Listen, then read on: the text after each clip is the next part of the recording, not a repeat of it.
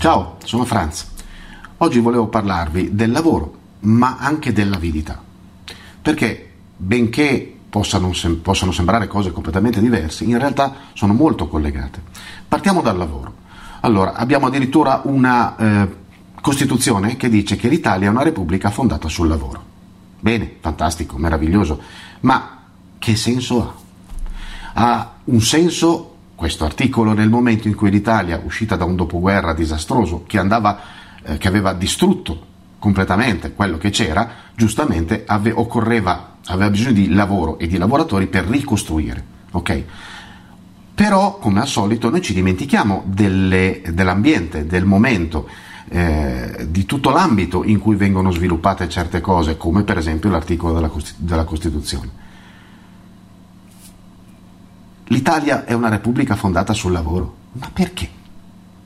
Per permettere a qualcuno che ci paga uno stipendio il più delle volte, tra l'altro estremamente limitato, di arricchirsi e quindi di prendere un sacco di soldi, di, di essere la persona veramente ricca alla quale noi vendiamo non il nostro lavoro, ma il nostro tempo e non poco, perché se oltre alle otto ore di lavoro da dipendenti ci mettiamo anche il tempo che ci impieghiamo a andare a lavorare, che con la globalizzazione va aumentando sempre di più, una volta chi lavorava lavorava sotto casa, vicino a casa o comunque in, in, eh, a distanze ragionevoli da casa. Oggi si fa un'ora di macchina, come minimo, mezz'ora, un'ora di macchina. Facciamo i conti, alla fine partono 10-12 ore di lavoro, di, vita, per andare a fare 8 ore di lavoro, per le quali veniamo pagati con uno stipendio che ci serve perché, perché cosa?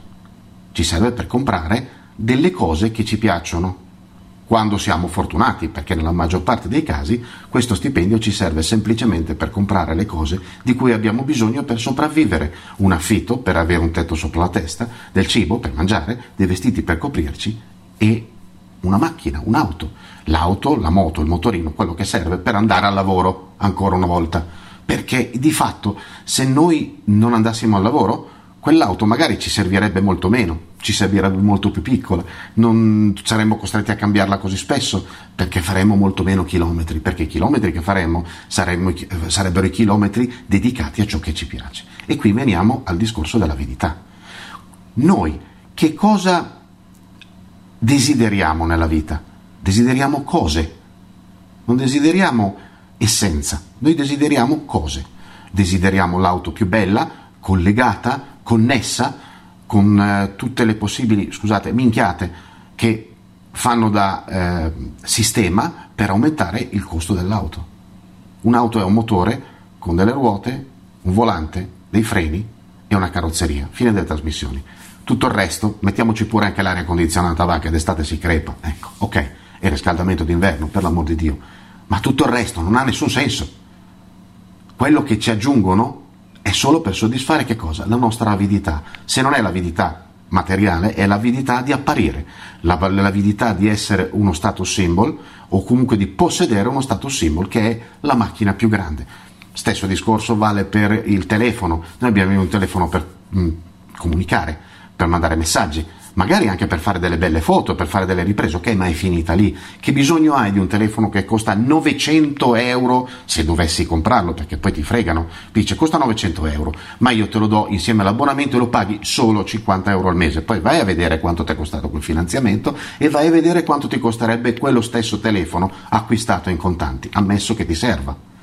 Il problema è sempre quello, noi andiamo dalla volontà di qualcosa che è materiale ha i mezzi per potercelo procurare. E torniamo un'altra volta a bomba al lavoro. Il lavoro che è questa incredibile fesseria, questa incredibile schiavitù che ci hanno piantato nel cervello a forza per cui se non lavori tu sei un cretino. Ma non solo, nel peggiore dei casi, che è l'Italia, se lavori e guadagni troppo, sei un cretino, anzi sei un furbo, perché se lavori e guadagni poco, allora fai il vero lavoro. Quante volte sui social si vede vai a zappare che è vero lavoro, no? No, non è, cioè, è vero lavoro zappare come è vero lavoro fare il medico, con la differenza che il contadino prende molto meno di un medico, il medico prende di più. Allora fa un falso lavoro? No, queste sono le minchiate moralistiche degli italiani.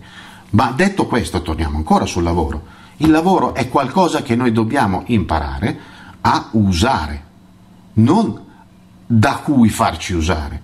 Il lavoro è qualcosa per il quale veniamo pagati, ci danno del denaro e quel denaro noi lo dobbiamo usare non per sopravvivere, non per pagare le rate di tutte le cose che abbiamo voluto avere e che non avremmo potuto permetterci e che di fatto non abbiamo perché sono di proprietà della finanziaria, della banca o di quant'altro. Noi lavoriamo un'intera vita per soddisfare dei, bis- dei bisogni del tutto indotti, del tutto falsi, che in realtà sono fuori dai bisogni primari. Quindi, ancora una volta, avidità. Se non ci fosse l'avidità da parte nostra, il lavoro lo considereremmo in un altro modo, ovvero quello che ci serve per avere i soldi per fare davvero quello che vogliamo, per davvero fare ciò che importa. Per esempio, studiare, divertirci, andare a farsi un giro. Ma dici, no, ma dopo quando vado in pensione, quando vai in pensione cosa? A 70 anni vai in pensione e cosa fai? Tromberai mica come quando ce ne avevi 30, ammesso che ti fai di Viagra, eh? Soprattutto devi trovarla una che te la dà a 70 anni, giusto? Oh. Quindi, cosa fai? Vai sui pattini a rotelle? Vai a correre? Vai in montagna? Vai, viaggi? Sì, certo, puoi fare tutto questo con calma, con giudizio se ci arrivi a farlo, perché il problema è proprio quello. Quindi alla fine il lavoro è la più grande fregatura se viene inteso nel modo in cui lo intendiamo oggi.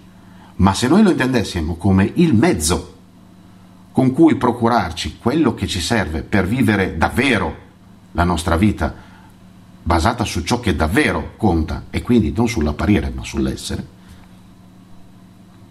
sarebbe decisamente un mondo diverso, o no? Ci si vede in giro. Benvenuti su Franz Blog, canale video e podcast. Trovate questo contenuto e tanti altri su franzblog.tv in versione scritta, video e audio.